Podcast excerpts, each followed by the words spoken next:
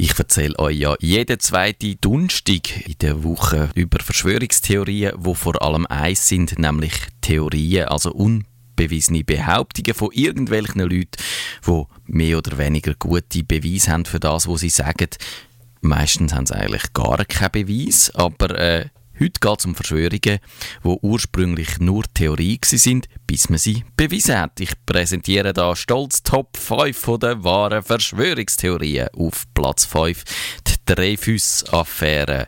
Da geht es um den Alfred Dreyfus. Er ist ein äh, jüdischer Artilleriehauptmann im Generalstab von der französischen Armee. Gewesen. Der Mann ist Ende 1894 wegen angeblichem Landesverrat vom Kriegsgericht zu lebenslanger Haft und Verbannung verurteilt worden. Es ist dann kurz darüber aber ausgekommen, dass die Beweise gefälscht sind und der Dreyfus ist freigekommen. Der Emil Zola hat 1898 seinen berühmten Artikel Chacus zu dieser Affäre geschrieben. Platz 4. Asbest. Asbest, die Wunderfaser, so hat man ihr gesagt, weil sie gegen Säure und hohe Temperaturen resistent war. Die Witterung kann ihr nichts anhaben und man kann sie sehr gut, die Wunderfasern, mit Zement mischen. Seit 1820 hat man Asbest in der Neuzeit eingesetzt für die Kleider der Feuerwehrleute oder dann auch natürlich zu Isolationszweck beim Häuserbau. Im Jahr 1900 hat man Asbestose als Krankheit entdeckt. 1943 ist anerkannt worden, dass Asbest kann Lungenkrebs auslösen und trotzdem ist der Baustoff fröhlich weiter eingesetzt worden.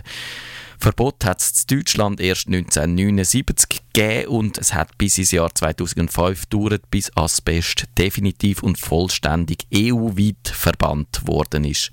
Und Verschwörungstheoretiker sagen natürlich schon lange, das ist den Lobbyisten geschuldet. Die haben recht, die Verschwörungstheoretiker, die das sagen. In der Schweiz hat zum Beispiel die Interessenvereinigung Arbeitskreis Asbest die Giftklassifizierung um ganze neun Jahre rausgezögert. Platz 3.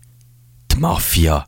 Das ist ein Geheimbund, wo schon im 19. Jahrhundert existiert hat. Der Begriff kommt laut Wikipedia aus einer Komödie, ist 1863 geprägt worden und schon 1875 hat es den Begriff in fast allen europäischen Sprachen gegeben. Aber trotzdem ist die Mafia nur immer ein Gerücht gewesen. Niemand hat darüber geredet, schon gar nicht die Mafiosi selber. In den 1920er und 1930er Jahren, wo die Mafia die Prohibition in den USA genutzt hat, um zum Macht und Reichtum zu kommen, haben die Medien und Politiker nicht gern über das Thema geredet. Der Gambino und der Al Capone sind als Street Kings benannt worden.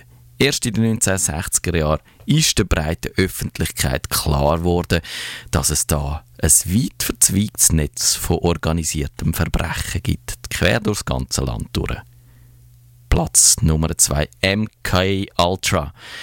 Eine gern erzählte Verschwörungstheorie ist, dass die Geheimdienste versuchen, Bewusstseinskontrolle auszuüben, Gedanken lesen, Gehirnwäsche, Manipulation soll da passieren – mit diesen Mitteln wollen die Agenten ihre Gefangenen die reine Wahrheit entlocken und vielleicht sogar ein paar eigene Ideen in ihrem Geist einpflanzen. Auch das ist eine Verschwörungstheorie, wo man sagen stimmt. Wir können das Häkchen machen. Der CIA der amerikanische Auslandsgeheimdienst hat ein grosses Forschungsprogramm dazu durchgeführt. 1953 ist es losgegangen das Programm ist unter dem Namen MK Ultra bis in die 1970er Jahre gelaufen. Es hat Menschenversuche mit Tausenden von ahnungslosen Testpersonen gegeben. LSD und andere Drogen sind eingesetzt worden und viele von diesen Opfern haben bleibende Schäden davongetragen oder sind sogar gestorben. Natürlich haben die Versuche gegen das amerikanische Recht verstoßen und sind letztlich völlig nutzlos gewesen, weil sie nicht unter wissenschaftlichen Bedingungen durchgeführt worden sind und auch ein paar KZ-Ärzte sind beteiligt gewesen. Aber 1975 hat der Kongress diese Vorfälle aufgearbeitet und es hat auch Film und Bücher zu MK Ultra gegeben. Einer flog über das Kuckucksnest oder Shutter Island, um nur zwei Filme zu nennen. Platz 1 Sieger von der wahren Verschwörungstheorien Operation Mockingbird.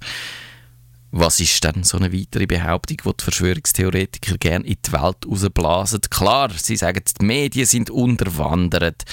Sie tun den Journalisten nicht das sagen, was sie nach ihrer Pflicht hin eigentlich müssten sagen, nämlich, ja, so etwas Banales wie die Wahrheit. Nein, Journalisten sagen das, was man ihnen einflüstert und das ist dann natürlich Propaganda vom Staat oder von einer staatlichen Behörde und die Operation Mockingbird hat die Theorie bestätigt.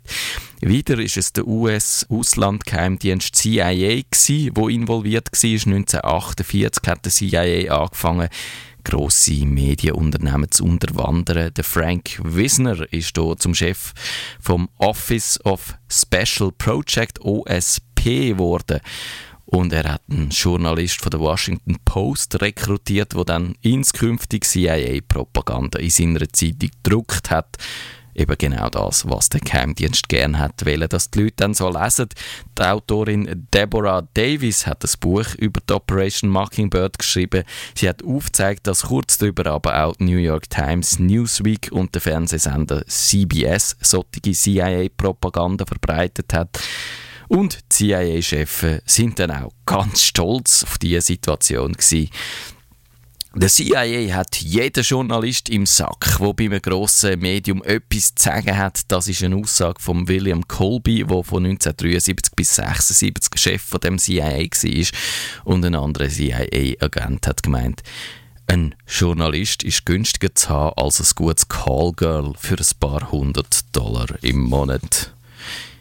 Im Februar 1976 hat der George Bush Senior, der Präsident vom CIA war, gesagt, dass man jetzt ab sofort keine Journalisten mehr würde für so falsche Informationen zahlen. Freiwillige, unbezahlte Dienste sind aber weiterhin willkommen, hat der alte Bush noch ergänzt.